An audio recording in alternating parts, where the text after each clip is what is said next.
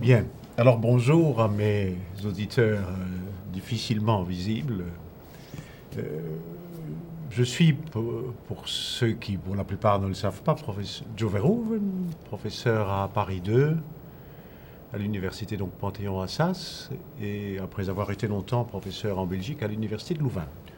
Je suis par ailleurs diverses choses, notamment membre de l'Institut de droit international et actuellement son secrétaire général. Ce qui vous expliquera que je connaissais un petit peu les choses internationales, mais pas beaucoup plus que cela. Bien, je voudrais vous parler d'un problème qui est peut-être un petit peu abstrait, mais qui est important et qui n'est pas propre d'ailleurs au droit international, mais qui est propre à l'exercice de la justice.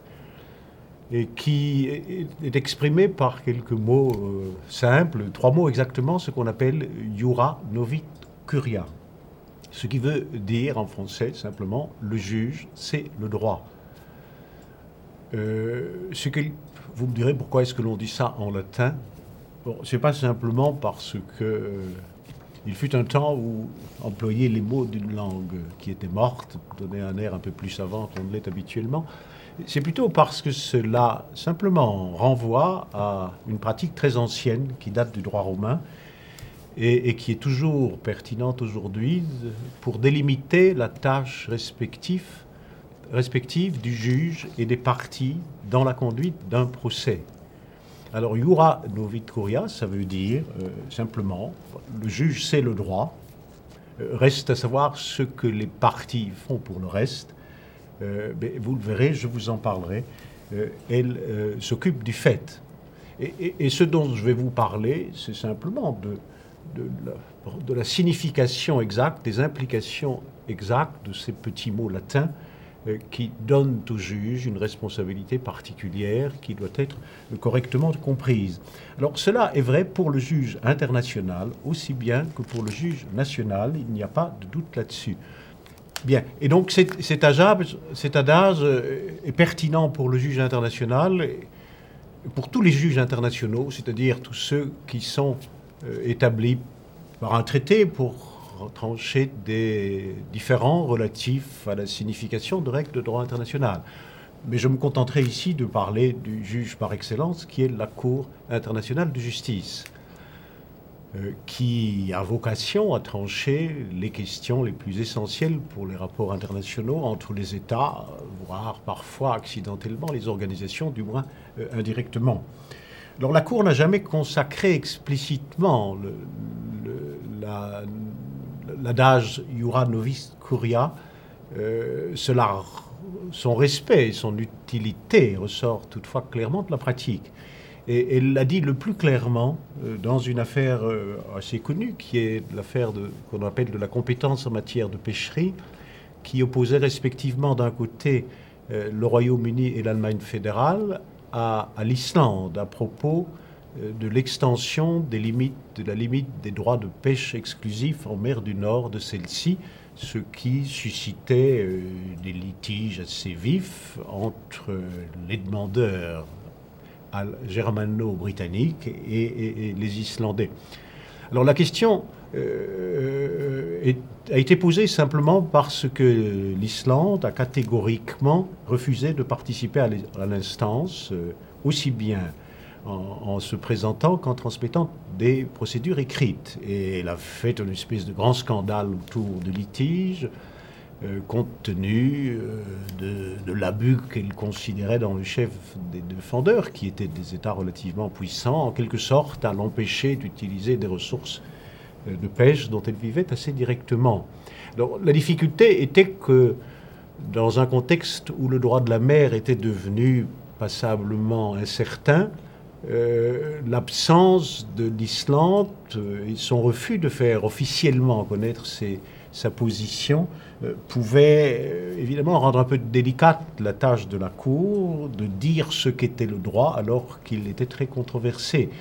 Alors elle a très franchement écarté l'objection dans les termes suivants en précisant quel est son rôle. Elle a dit, je cite, qu'elle a pour fonction de déterminer et d'appliquer le droit dans les circonstances de chaque espèce, la charge d'établir ou de prouver les règles du droit international ne saurait être imposée dès lors à l'une ou l'autre partie, car le droit ressortit à la connaissance judiciaire de la Cour.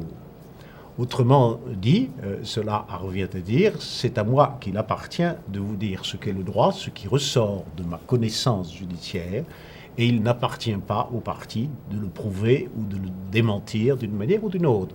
Autrement dit, peu importe que des doutes existent sur l'état du droit de la mer et que les intéressés dans ce litige ont implicitement, du moins, des vues assez opposées, c'est moi qui sais le droit et je vous dirai ce qu'il est. Et en fonction de cela, je trancherai le litige dont je suis saisi. Qui est l'expression tout à fait explicite de ce qu'on appelle iura novit curia, sous la réserve que les mots latins n'ont pas été employés par la Cour. Alors il y a une affirmation très ferme qui n'a jamais été démentie depuis lors et qui participe d'une certaine logique du procès qui est ancrée dans de très vieilles traditions, au moins dans les pays occidentaux.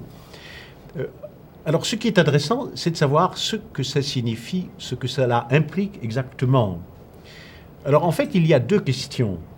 La première, c'est la connaissance du droit par le juge. Mais pourquoi lui connaît-il le droit et dans ce cas-là, que font les parties?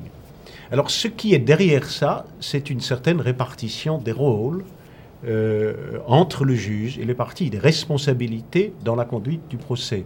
Et c'est quelque chose qui me paraît d'application tout à fait générale, ce n'est pas du tout spécifique au droit international, même si, bon, ça peut présenter certaines colorations inhabituelles compte tenu de l'organisation générale de la société internationale. Alors, ce rôle est de nouveau exprimé par un vieil adage latin, ce qui montre que les pratiques sont très anciennes en la matière, et cet adage dit « Da mihi factum », c'est le juge qui s'adresse aux parties. « Da mihi factum », ça veut dire « donne-moi le fait », « dabo tibi ius », « je te donnerai le droit ». Alors le latin, ce n'est pas pour faire savant, ça montre simplement que cela date d'il y a plus de 20 siècles et que ça n'a pas été démenti depuis lors. Et qu'en conséquence, on ne voit pas pourquoi la sagesse qui est derrière cette règle ne serait pas applicable dans les rapports internationaux, même s'il est vrai que la place du juge international est beaucoup plus limitée. Et au fond, c'est parce que le partage des responsabilités est celui-là, donne-moi le fait, je te donnerai le droit, que le juge est présumé connaître le droit, parce que s'il ne le connaissait pas, comment voudriez-vous qu'il le donne? Si c'est les parties qui le connaissaient, pourquoi aurait-elle besoin de s'adresser au juge à cette fin? Donc il y a là une double signification qui est intéressante et qui, je répète, avec des atténuations ici ou là et d'applications tout à fait générales. Mais ce qui est intéressant de voir, c'est les complications que l'application de cette règle suscite dans un environnement international dont on sait qu'aussi bien normativement qu'institutionnellement, il ne présente pas l'homogénéité, la simplicité et la complétude des droits internes. Alors, deux choses, autrement dit, savoir le droit d'un côté, donner le droit de l'autre. Bon, alors savoir le droit, mais au fond, ça pose trois questions. Pourquoi faut-il le savoir?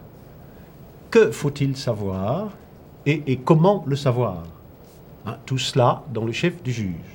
Pourquoi le juge doit-il savoir? Alors, on dira, en citant un autre adage, que nul n'est censé ignorer la loi. Et si nul n'est censé l'ignorer, pourquoi le juge l'ignorerait-il? Cela va de soi. Ce n'est pas tout à fait cela, cependant. Les deux adages n'ont pas la même portée. Nul n'est censé ignorer la loi. Cela vise au premier chef les particuliers, auxquels il n'est pas permis de prétexter de l'ignorance de la loi pour ne pas la respecter.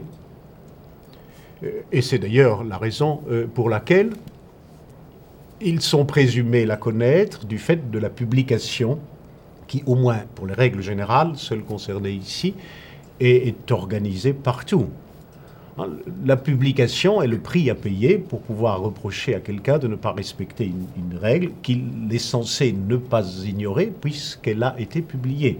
Alors, nul n'est censé ignorer, c'est aussi nul n'est censé ne pas avoir pris connaissance, ne pas avoir lu ce qui a été publié.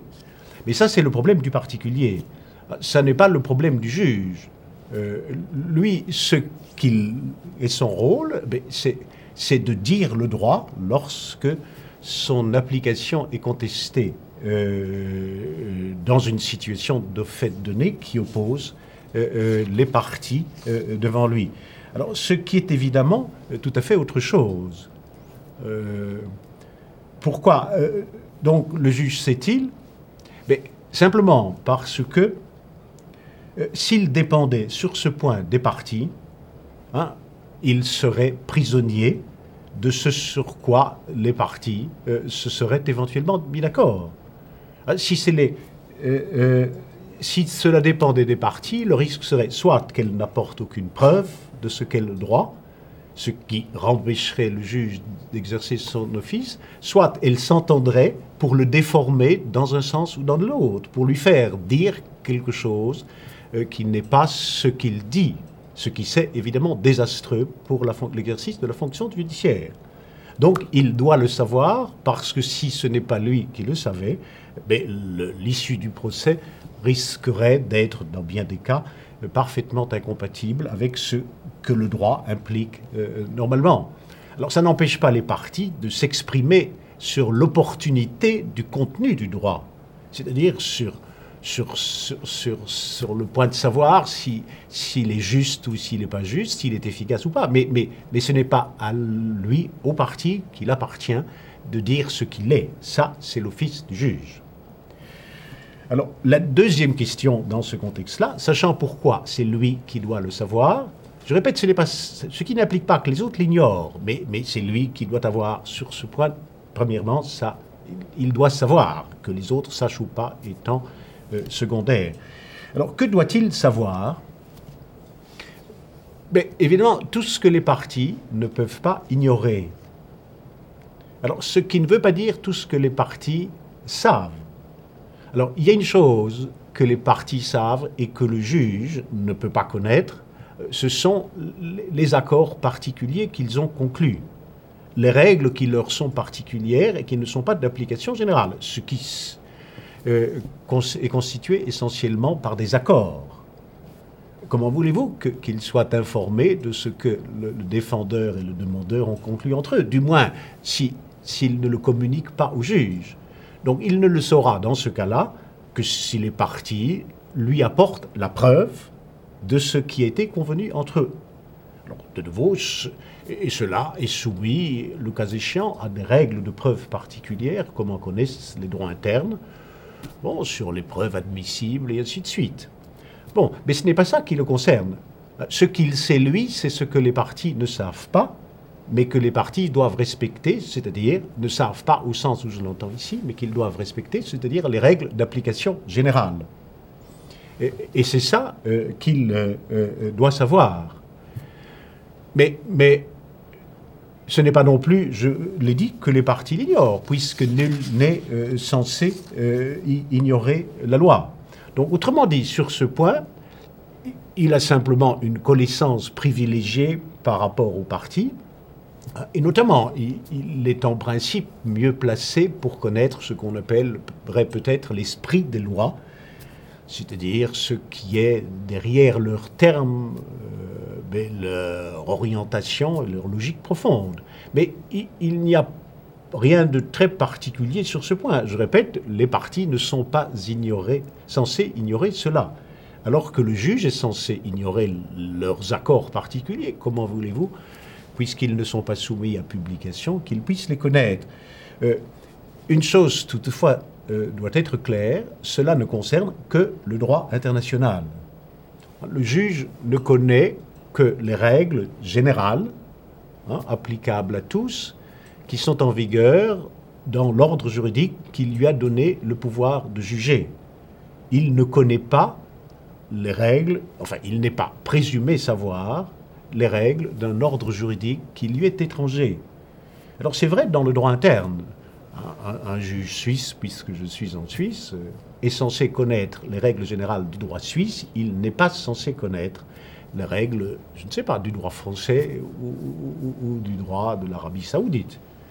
Et sur ce point, il considère qu'il y a des défaites sur lesquelles il doit être informé et qu'il appartient au parti de lui prouver.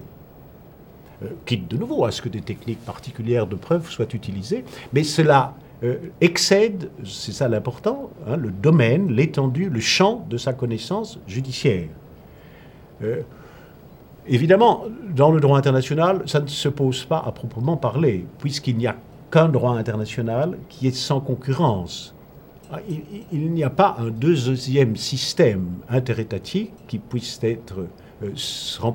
remplacer celui qui existe actuellement, comme un droit national peut-être français, peut-être remplacé par un droit national suisse, par exemple. La seule matière dans laquelle la question que j'évoque se vérifie, c'est le droit national. Hein, le juge international n'est pas censé connaître le droit national, que ce soit des parties qui sont devant elle ou de quelque autre État que ce soit. Sur ce point aussi, il y a des faits qui doivent lui être prouvés et qui, si lui sont prouvés, s'ils lui sont prouvés, il tirera certaines connaissances, mais cela excède la sphère de sa connaissance. Donc ce qu'il connaît, ce sont les règles générales du droit international, ce ne sont pas les accords particuliers qui sont des faits intervenus entre les sujets de celui-ci et qui, si ces parties veulent qu'il en tire des conséquences, doivent lui être prouvées, comme tout autre élément de fait. Et ce ne sont pas les règles d'un autre ordre juridique que l'ordre juridique international et notamment pas celles de l'ordre juridique national d'un État. Alors, dernière question, comment savoir ce que sont les règles générales? Il est clair que, évidemment, c'est une question essentielle. C'est très bien de donner au juge le monopole de la connaissance du droit et en conséquence la responsabilité exclusive de dire le droit à propos d'un fait qui lui est apporté par les parties. Encore faut-il s'assurer qu'il soit en mesure de le connaître effectivement et dans des conditions qui ne laissent pas planer trop de doutes sur ce qu'ils ont exactement compris. Bon, alors de nouveau, ce n'est pas un problème propre au droit international. C'est la même chose dans tous les ordres internes. Simplement, dans les ordres internes, au moins contemporains, le droit est écrit et en conséquence, les règles sont publiées et chacun est censé lire le journal officiel dans lequel elles sont publiées pour que l'on ne se méprenne pas sur l'existence et la portée d'une règle. Évidemment, il n'y a cependant rien de tel dans le droit international public. Et le juge, en conséquence, n'a pas simplement à feuilleter un journal officiel pour savoir quelles sont les règles du droit international. Et il n'y a pas d'avantage, en règle générale, hein, de recueil dans lequel sont compilés l'ensemble des règles du droit international, que ce soit sur la forme d'un code ou d'autres choses. Ce qui, en fait, facilite considérablement la tâche dans l'ordre international, mais dans l'ordre interne, mais qui n'existe pas dans les relations internationales. Alors comment fait-on pour savoir, sachant qu'il n'y a pas de publication et qu'il n'y a même pas de recueil, même si ces dernières années, officieusement en tout cas, il y a un certain rassemblement de sources qui se fait. Bon, c'est une difficulté, et elle est sérieuse, mais elle demande à être analysée en rapport avec les différentes règles générales de droit international qui existent et qui sont les seules que le juge est censé savoir. Alors, en simplifiant les choses, il y a essentiellement deux types de règles générales. Les principes généraux de droit et, d'une part, la coutume, d'autre part, si l'on s'en tient du moins aux sources mentionnées à l'article 38 du statut de la Cour internationale de justice, mais qui fait sur ce point autorité, je ne crois pas qu'il y ait lieu de se compliquer l'esprit attaché de trouver une troisième source de droit général. Bon, alors c'est ça qu'il est censé savoir. La difficulté, c'est que ces sources ne sont pas des sources écrites dont la connaissance est facilitée par la publication, comme les lois dans l'ordre interne. Or, pourtant, ce sont les règles essentielles. Ce sont celles qui déterminent le cadre général dans lequel s'exerce l'activité et la responsabilité des États. Les accords particuliers qu'ils font et qui sont normalement écrits, eux, sont beaucoup plus aisément accessibles. Mais ils s'insèrent dans un contexte général qui est tracé par des règles générales qui forment l'ossature de la vie en commun, ce qui est évidemment beaucoup plus fondamental. Bon, et il faut se rendre compte que lui imposer la charge de savoir le droit, en l'occurrence, est compliqué. Pourquoi? Mais parce que ses sources sont de nature telle qu'il est difficile pour un juge d'en prendre aisément connaissance. Alors commençons peut-être par la source subsidiaire, les principes généraux, qui en règle générale ne sont applicables qu'à défaut de coutume ou de traité. Mais commençons par là parce que ça permettra de comprendre plus exactement les problèmes de la coutume. Alors les principes généraux, il y en a de deux sortes. Il y a les principes communs aux nations civilisées qui sont visées dans l'article 38 du statut, et qui reposent en quelque sorte sur une comparaison entre les droits nationaux dans l'espoir qu'il en résulte une convergence de solutions à propos d'une question qui n'est pas comme telle réglée dans l'ordre international. Alors les exemples sont difficiles à trouver. On les trouve généralement à propos de questions qui sont réglées et où on n'a pas besoin des principes généraux. Mais l'idée est assez simple. Si un problème n'est pas réglé par le droit international, on va voir comment les droits internes règlent un problème similaire.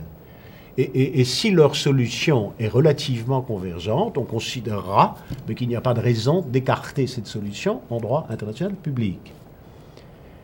Bon, c'est assez malin, et après tout, c'est assez légitime.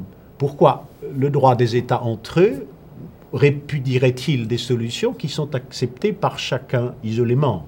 Il n'y a pas de raison. Bon, la seule chose, c'est que ou bien la question est en quelque sorte idiote, ou du moins que sa réponse est tellement évidente qu'on n'a pas besoin de passer par toutes ces complications, ou bien elle ne l'est pas. Et c'est si elle ne l'est pas qu'on a besoin de cette technique. Alors, est-ce que vous imaginez, puisque l'on est dans une société de pratiquement 200 États ayant des systèmes parfois relativement proches, mais tout de même fort différenciés, mais si on applique cette technique correctement, il faudrait aller voir dans les droits de 200 États comment ils règlent le problème qui est soulevé devant le juge. Et cela suppose qu'ils consultent le texte de la loi elle-même, mais vous savez, la loi n'est rien sans la jurisprudence, qui l'enrichit, qui l'adapte, qui la complète, qui la fait comprendre. Mais ce qui suppose que, non content de lire la loi, ils consultent les jurisprudences pour savoir ce que les juges ont dit de l'esprit de ces lois qui sont écrites. Pourquoi pas, évidemment, mais vous savez, il faut du temps, il faut des instruments, il faut une connaissance des langues qui excède très certainement la capacité même des juges les plus intelligents qu'ils soient. Alors de deux choses l'une, ou bien le problème est marginal et ils ne prennent en considération que l'un ou l'autre droit, mais sans tenir compte des autres, ce qui est un peu détourner l'instrument, ou bien ils seront un peu contraints de constater que, si intelligent que soit a priori la solution, elle est difficilement applicable concrètement. Mais de nouveau, il est censé la savoir.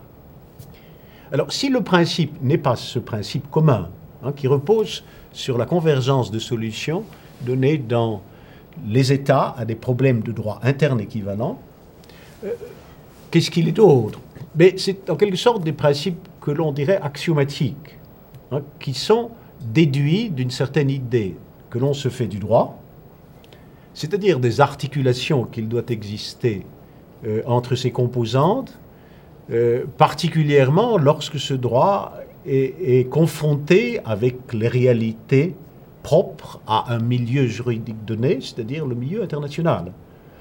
Autrement dit, il y a là des principes un peu abstraits, mais qui sont déduits non plus d'une pratique effective des États dans des problèmes similaires intéressant les individus, mais simplement d'une construction intellectuelle de ce qu'ils estiment, que devrait être le droit s'il était conçu par quelqu'un de parfaitement intelligent et conscient des réalités auxquelles il doit faire face.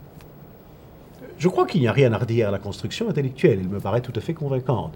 Évidemment, c'est autre chose que de savoir ce que cela veut exactement dire concrètement dans la réalité lorsque deux parties devant elles ne s'entendent pas sur une solution. Il faut au moins se rendre compte que ça risque de ne pas convaincre nécessairement tout le monde.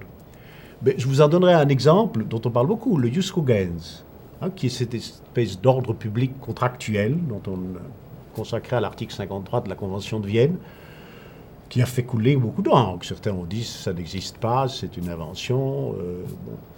D'autres ont dit que c'est magnifique, c'est une... Bon, il n'y a aucun support à ce jour dans la pratique à cette idée d'un ordre public interétatique. Ça me paraît cependant tout à fait un axiome. Il me paraît inhérent à toute construction juridique que on ne puisse pas par contrat déroger à des règles générales qui sont absolument impératives parce qu'elles représentent l'intérêt général de la communauté internationale, si balbutiante qu'elle soit, et là un intérêt général aussi. Et ça me paraît avoir valeur d'axiome que l'on ne peut pas préférer ces intérêts particuliers exprimés dans un contrat à l'intérêt général d'une société, quand bien même elle est encore balbutiante. Donc voilà, je crois que pour moi c'est un principe qui a valeur d'axiome, mais je n'ai jamais très bien compris les critiques dont il a fait l'objet sur la base de pratiques, pas assez de pratiques. Bon. Mais une fois de plus, simplement les controverses qui entourent ce jus cogens suffisent à vous montrer que si intellectuellement convaincante que puisse être la solution, il n'est pas simple de la faire effectivement appliquer dans les rapports internationaux. Alors, comment savoir mais en ce qui concerne les principes, il faut reconnaître que ce n'est pas simple. Bon, à cela, on répondra que la première source de droit général, ce n'est pas les principes, et c'est vrai, c'est la coutume. C'est la seule source, sous réserve des résolutions des Nations Unies, mais qui, comme telles, n'ont pas encore force obligatoire, en tout cas directement, et qui soulèvent d'autres problèmes, mais dans lesquels je n'ai pas le temps d'entrer. Sous cette réserve-là, la seule source de droit général, c'est la coutume. Mais la coutume, ce sont des pratiques suffisamment générales pour obliger tout le monde. Comment voulez-vous que ce que des États ont fait puisse jamais obliger 190 autres? Donc il faut au moins que, sinon tous, la plupart d'entre eux aient fait quelque chose pour que ça devienne obligatoire pour tous. Et il faut en plus, c'est un peu mystérieux, cette opinion iuris, le sentiment d'agir... non pas conformément à ce qui existe, puisque ça n'existe pas encore et qu'il s'agit de le créer, mais d'agir conformément à ce qui sera et doit être le droit. C'est l'opinion iuris. Bon, ce qui n'est qu'une simple pratique, ce qui n'est qu'une habitude, n'est qu'un usage, et n'oblige pas, mais l'usage avec l'opinion iuris fait la coutume. Et ça, c'est le socle du droit international actuel, le socle général à discuter. Pour autant que l'on ne discute pas, conteste pas les coutumes particulières dont on se prévaut. Mais alors reprenons notre juge, comment peut-il savoir cela? Comment peut-il être informé de ce que les États font? Les 192 États, est-ce qu'ils prennent leur téléphone et qu'ils disent à tout le monde qu'est-ce que vous avez fait? Bon, peut-être qu'il saura un peu plus ce que les uns ou les autres font, mais il faut tout de même se rendre compte que ce n'est pas très simple. Et non seulement il doit savoir quelles sont leurs habitudes, mais il faut encore qu'il sache si ces habitudes sont simplement des usages ou si ces habitudes obligent, parce qu'elles sont vivifiées par l'opinion iuris. Bon, ça n'est pas du tout un problème propre au droit international. À l'époque où le droit national était fait pour l'essentiel de coutumes et de pratiques, dans un contexte où le pouvoir réglementaire généralement du souverain était encore limité, mais dans ce contexte-là, on s'adressait à des experts qui venaient témoigner devant le juge de ce qu'était la coutume, et qui généralement d'ailleurs étaient payés par le roi, ce qui était une manière pour le roi de faire indirectement dire ce qu'il souhaitait que le droit fût, quelles que soient quelles qu'aient été les pratiques suivies. Donc, mais vous voyez, il n'y a pas d'expert dans l'état actuel des choses qui pourra vous dire... Bon, or, pourtant, le juge doit savoir. Alors, ça montre simplement que ce qui, dans l'ordre interne, est induit par une répartition des rôles, le droit au juge, le fait aux parties, et qui est tout à fait logiquement applicable dans les rapports internationaux, est moins aisé à transposer dans les rapports internationaux. Mais je crois que la règle reste la même. Il faut qu'il arrive à s'informer, fût-ce en sollicitant des parties, des informations, qui ne lient pas. Les parties n'ont pas à prouver. Les parties ont, le cas échéant, à apporter ce qui permet de connaître. Bon, mais... voilà, il ne faut pas se cacher que ça laisse songeur à certains égards. Au moins, ça montre la part de maîtrise du droit qui revient au juge du fait de la seule nécessité d'expliciter ce qu'est le droit dans un cas particulier, alors que ce droit n'est pas, je dirais pour parler simplement, écrit. Il y a une part d'invention qui, jusqu'à un certain point, est un peu difficile à accepter, sachant qu'en principe, il est le serviteur du droit et non pas son créateur. Mais voilà, il est contraint jusqu'à un certain point à inventer par la logique de la responsabilité de savoir pour dire le droit. Il faut simplement constater qu'à ce jour, les résultats sont tout à fait positifs et on n'a pas à s'en plaindre. Il faut bien se rendre compte qu'un jour, il faudra passer à des solutions plus objectivement moins mystérieuses, ce qui passe inévitablement par un certain droit écrit dont les résolutions des Nations Unies anticipent le développement, même si elles ne le constituent pas à ce jour. Mais je crois qu'aucune société moderne ne peut travailler exclusivement sur des bases coutumières, ce qui n'est d'ailleurs plus tout à fait le cas, mais avec les difficultés que je viens de mentionner en ce qui concerne la société internationale. Alors ça, c'est savoir le droit. Que savoir, pourquoi savoir, que savoir et comment le savoir. Et quelle que soit l'imprécision et l'incertitude des réponses, il me semble que c'est quelque chose qu'il faut maintenir. Alors l'autre aspect de la question, c'est dire le droit, ou donner le droit. Da mihi factum, dabo tibi ius, disait l'adage latin. Donne-moi le fait, je te donnerai le droit. Et pour donner le droit, je dois le savoir. Je viens de vous parler donc de savoir. Alors, qu'implique le fait de le donner ? Alors, de nouveau, ce n'est pas quelque chose qui est propre au droit international. C'est, en tout cas, dans toutes les traditions occidentales que je connaisse, cette répartition des fonctions est indiscutée et je crois que, d'ailleurs, elle répond à des nécessités pratiques qui sont évidentes et que l'on ne peut ignorer. Et on n'a pas à ce jour trouvé de système qui soit préférable et qui respecte au fond la responsabilité élémentaire de chacun. Bon, alors dire le droit, c'est quoi ? Mais c'est assez simplement dire ce que le droit requiert dans les cas controversés, contestés, qui lui sont soumis par les parties, dont les points de vue sont contradictoires, sinon parfois irréconciliables a priori. Alors là aussi, chacun a son rôle. C'est aux parties, essentiellement sur ce terrain-ci, qu'il appartient d'apporter les faits.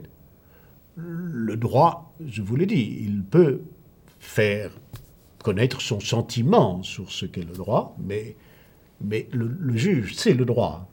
Alors, il peut contribuer à l'interpréter, à le préciser, etc. Mais c'est d'abord la responsabilité du juge. Le juge sait. Alors, les faits, le juge n'en sait rien.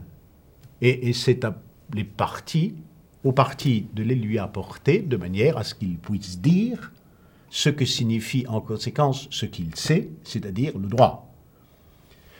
Bon, alors, qu'est-ce que c'est apporter lui apporter les faits dans le chef des partis. Mais c'est assez simple. Un, c'est lui adresser une demande, c'est-à-dire lui faire savoir ce qu'il veut, ce qu'il attend de l'application du droit dans une situation concrète qui est controversée. Évidemment, s'il n'y a pas de controverse, pourquoi ira-t-il devant un juge? Mais s'il y en a une, c'est nécessairement parce que l'une des deux parties conteste le résultat attribué à l'application du droit dans une situation donnée. Et c'est cette controverse que le juge tranchera en disant le droit dans la situation particulière. Donc la première chose, c'est qu'il y ait une demande. C'est que le juge sache ce qui lui est demandé, et c'est à lui qu'il appartiendra ultérieurement de savoir s'il l'accepte ou s'il la refuse. Et à cette demande, il faut ajouter une cause. Alors le terme cause est un terme qui, en droit, est très imprécis et très controversé parce qu'il intervient dans des situations assez différentes dont la portée spécifique n'est pas toujours très claire. Mais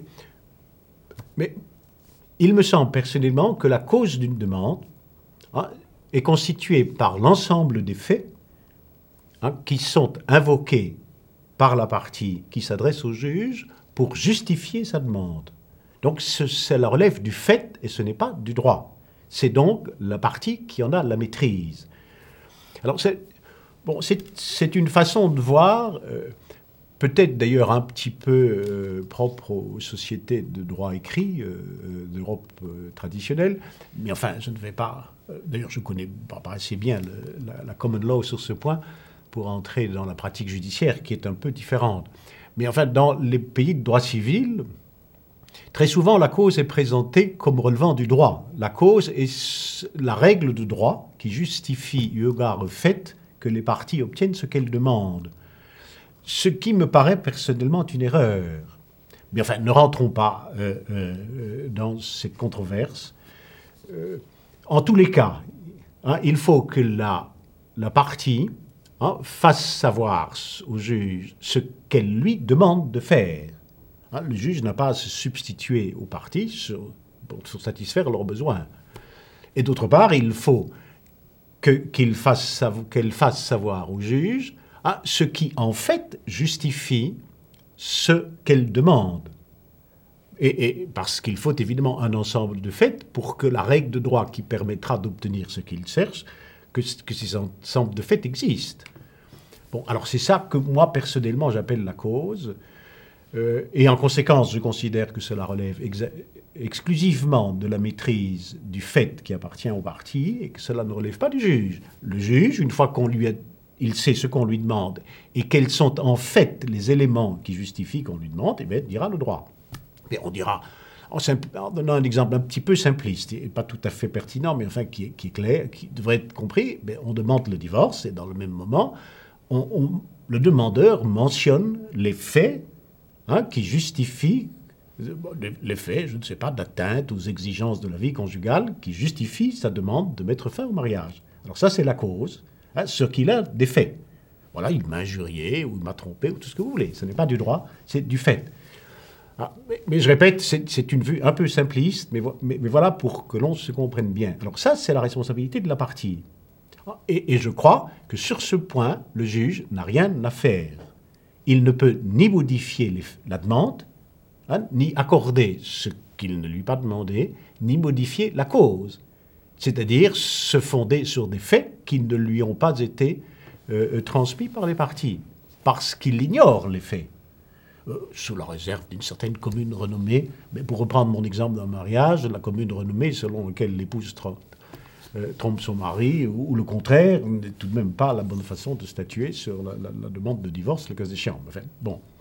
Bien, donc ça c'est la partie. Et le juge ne peut pas toucher à cela. Et il en va de même en droit international comme ailleurs. La difficulté, c'est simplement que parfois, parfois on ne sait pas trop ce qui est demandé, et en conséquence, on a une certaine peine à appliquer la simplicité de la règle dont je viens de vous faire mention. Et ça tient aux caractéristiques d'un juge international qui n'est parfois plus tout à fait un juge, mais un espèce de, je dirais, de conseiller professionnel, ce qui n'est pas tout à fait la même chose qu'un juge, mais qui peut être très utile dans les rapports internationaux, compte tenu du fait que l'on ne sait pas très bien où l'on se trouve dans certaines matières s'agissant du droit. Alors, pour vous donner simplement un petit exemple, c'est celui de l'arcade qui a été introduite dans l'affaire du plateau continental de la mer du Nord, qui opposait respectivement à l'Allemagne, les Pays-Bas et le Royaume-Uni, à propos du tracé de la délimitation du plateau continental, qui, selon la Convention de Genève de 1958, depuis lors dépassée par la Convention de 82 de Montégoubet, en principe, devait se faire selon la règle d'équidistance, ce qui était très défavorable à l'Allemagne fédérale, c'est-à-dire une règle qui attribuait à chacun une superficie de plateau continental identique, sans avoir égard à quelque autre considération que ce soit, notamment au tracé des côtes, à l'importance du territoire, etc. Et l'Allemagne fédérale avait refusé de devenir partie à la Convention de Genève en disant, écoutez, l'équidistance, mais je ne suis pas lié par là, ce n'est pas coutumier, c'était applicable coutumièrement à la mer territoriale, mais c'est-à-dire aux eaux, mais pas au plateau continental, au-delà de la mer. Bien. Et n'arrivant pas à une solution, ils se sont adressés à la Cour. Alors, normalement, il eût fallu que chacun dise, voilà ma prétention, voilà pour moi où est la limite. Et en conséquence, si ces limites sont contradictoires, vous n'avez qu'à, sont incompatibles les unes avec les autres, il vous appartient de trancher et de fixer la limite. Quand l'arquette, cependant, est beaucoup plus incertaine que ça, elle dit simplement, sans relire tout le compromis, c'est une saisine par compromis, il est demandé à la Cour de préciser, je cite, quels sont les principes et les règles du droit international applicables à la délimitation entre les parties des zones du plateau continental et de la mer du Nord relevant de chacune d'elles. Donc on vient et on lui dit, dites-moi quelles sont les règles qui sont applicables. Évidemment, le juge est censé savoir les règles, puisqu'il peut être appelé à trancher un litige concernant leur application. Mais manifestement, ici, on n'est pas dans cette situation-là. Il n'y a pas d'application contradictoire qui soit soumise pour décision. Alors, dans les faits, évidemment, derrière cela, c'est ce qui se passe. Les prétentions des uns sont incompatibles avec celles des autres, et voilà, la situation est bloquée, et on la débloque en disant on va s'adresser à la Cour. Mais ça, c'est très typique du juge international, on ne lui dit pas. On lui dit voici deux techniques, et choisissez la bonne, mais on ne dit pas le droit dit ceci, on dit on ne sait pas trop, et c'est vrai qu'on ne sait pas trop après 1958. Alors, si vous prenez ça au pied de la lettre, c'est une espèce d'avis. Dites-moi donnez-moi votre avis pour savoir quelles sont les règles. Mais la Cour n'a pas le pouvoir de créer des règles en disant je vais vous dire quelles sont les règles. La Cour sait quelles sont les règles et tranche les controverses que leur application suscite.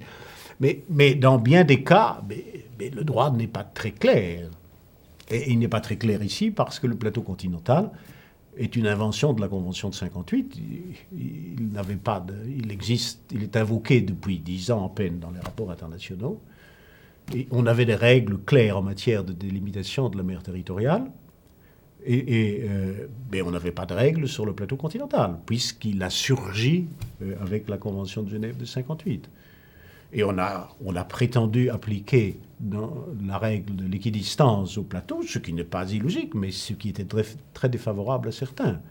Mais voilà, ceux qui ont accepté d'être partis à la Convention sont liés par la Convention, et il n'y avait pas de problème. Les autres disent, écoutez, ce n'est pas la coutume, ce n'est pas la règle générale, c'était le point de vue de l'Allemagne.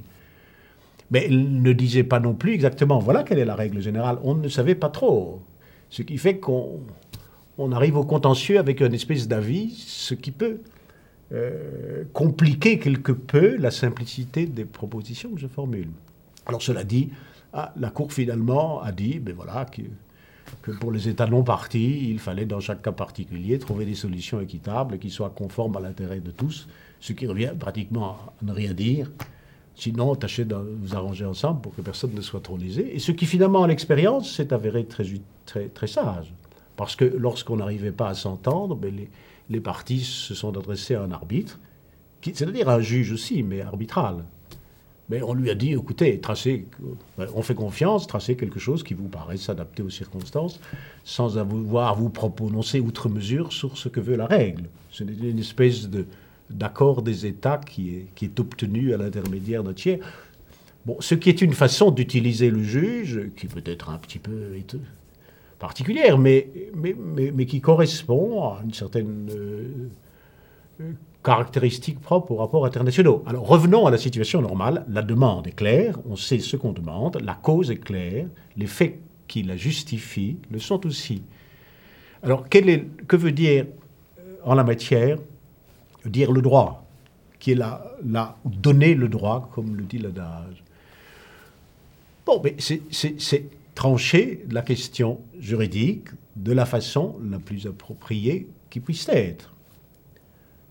En respectant les faits qui lui sont soumis. Alors, quelles peuvent être en la matière les difficultés? Alors, je crois qu'il y en a essentiellement deux. Un, c'est modifier la demande.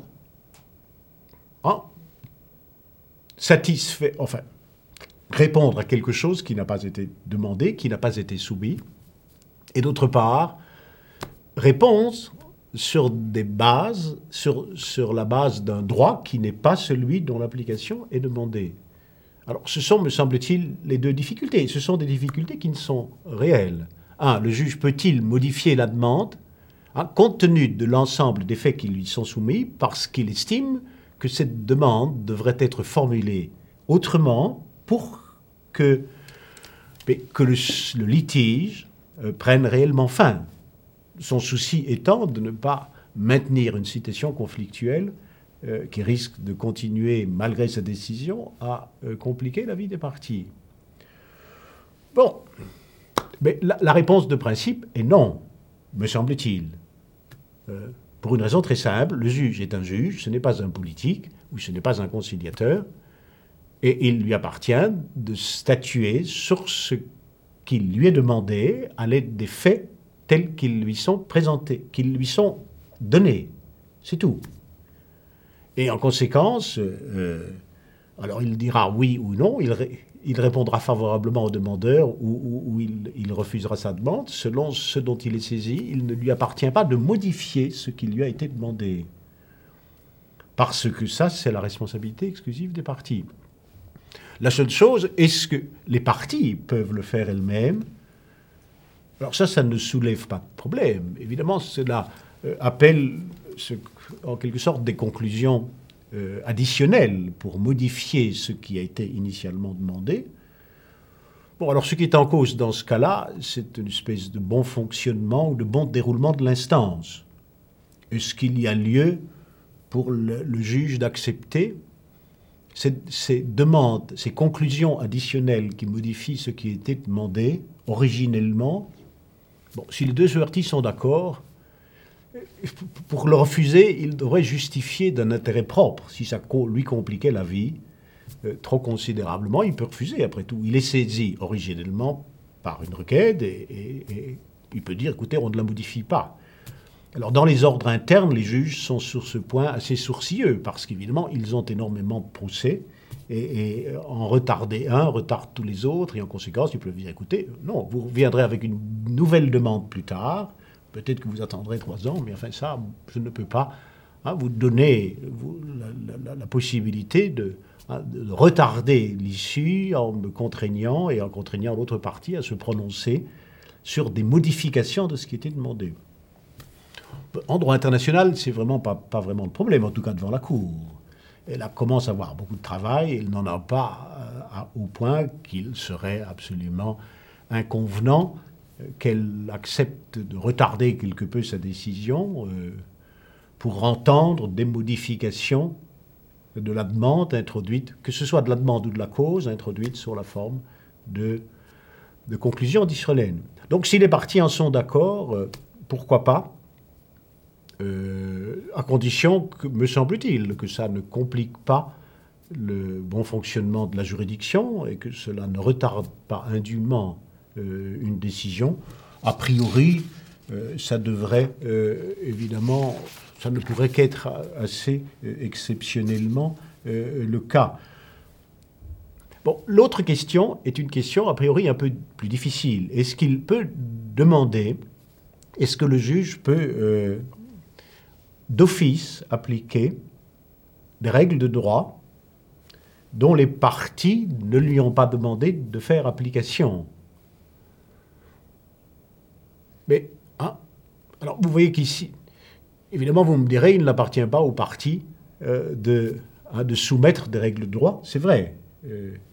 Mais il est clair qu'il est difficile de présenter une demande judiciaire sans se référer au droit.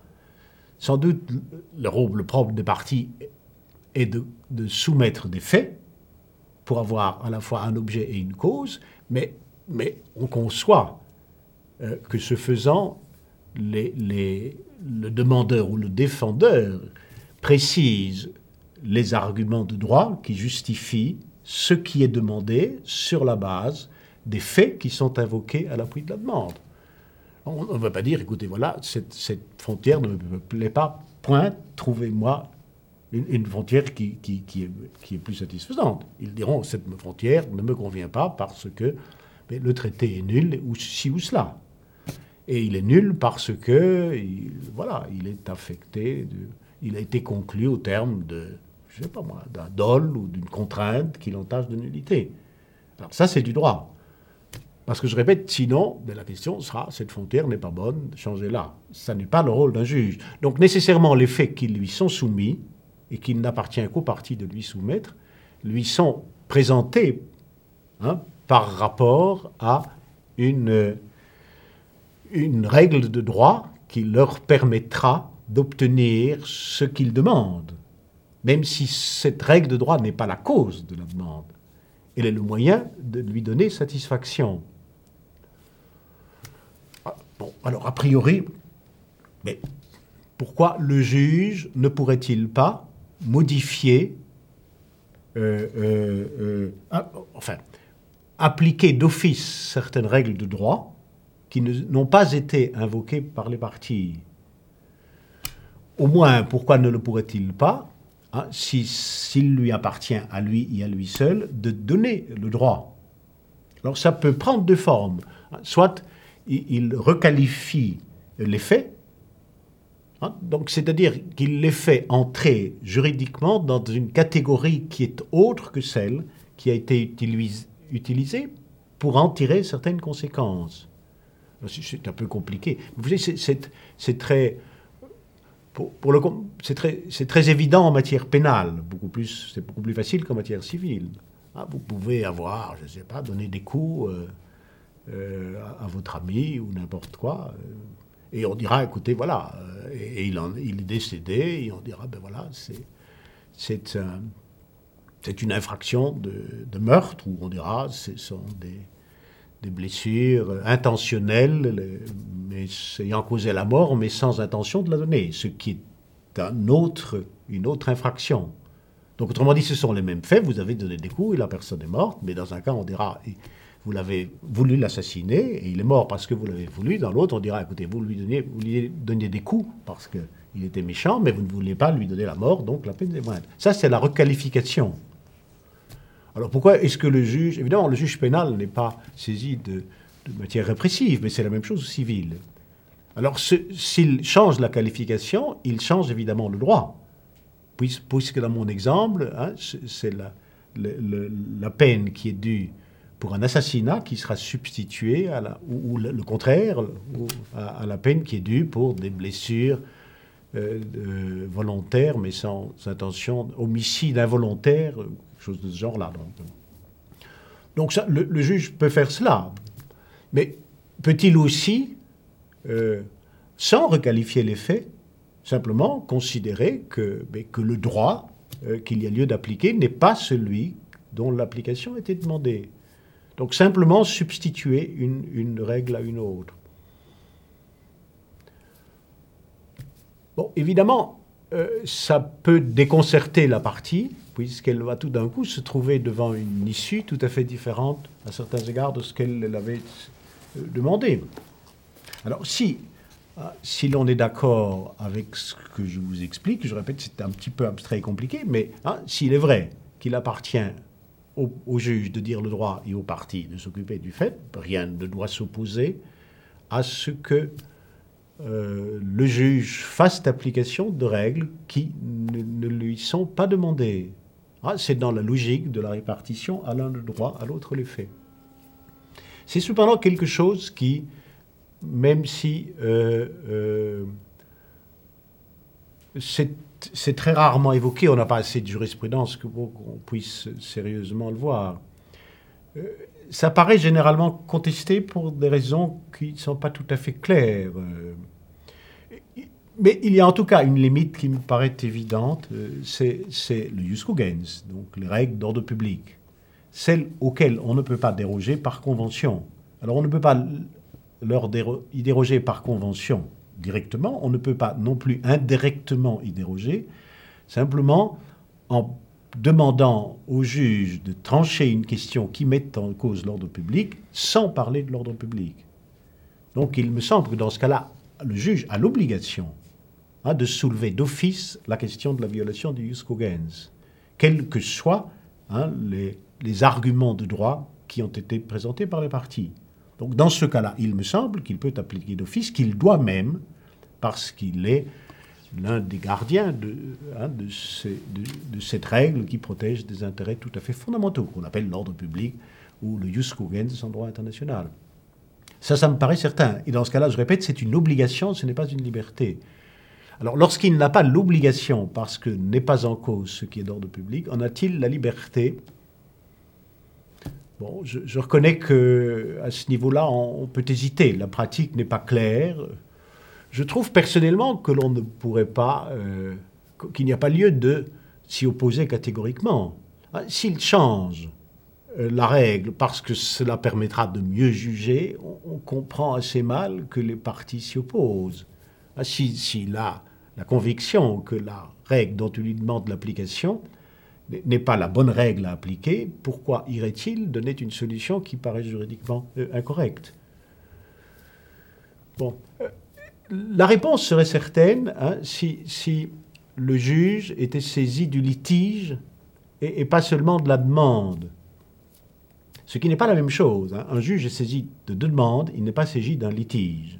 Et c'est la raison pour laquelle il ne peut jamais les modifier les demandes en ce qui concerne le fait, parce qu'il n'est pas saisi du litige comme tel. Un politique, quoi qu'il lui soit demandé, est saisi d'une situation litigieuse et donnera à cette situation la réponse qui lui apparaît les plus conforme aux exigences de la paix et de la sécurité. Parce que c'est ça qui le concerne. Le juge, je ne crois pas que ce soit son rôle. Et il statue sur ce qui lui est demandé, en principe, rien de plus. Mais en répondant à ce qui est demandé, il ne lui appartient pas. Il n'est pas en droit de négliger, d'écarter ce qui est l'intérêt général de la communauté dans son ensemble, indépendamment de l'intérêt particulier de ceux qui sont devant lui et qui se chabaillent dans une matière particulière. Alors ça, il a l'obligation de défendre l'intérêt général, même lorsqu'il tranche des intérêts particuliers. Et donc, il me semble, il peut et il doit soulever d'office des règles d'ordre public, de jus cogens qui sont soulevées devant lui. Cela lui est-il...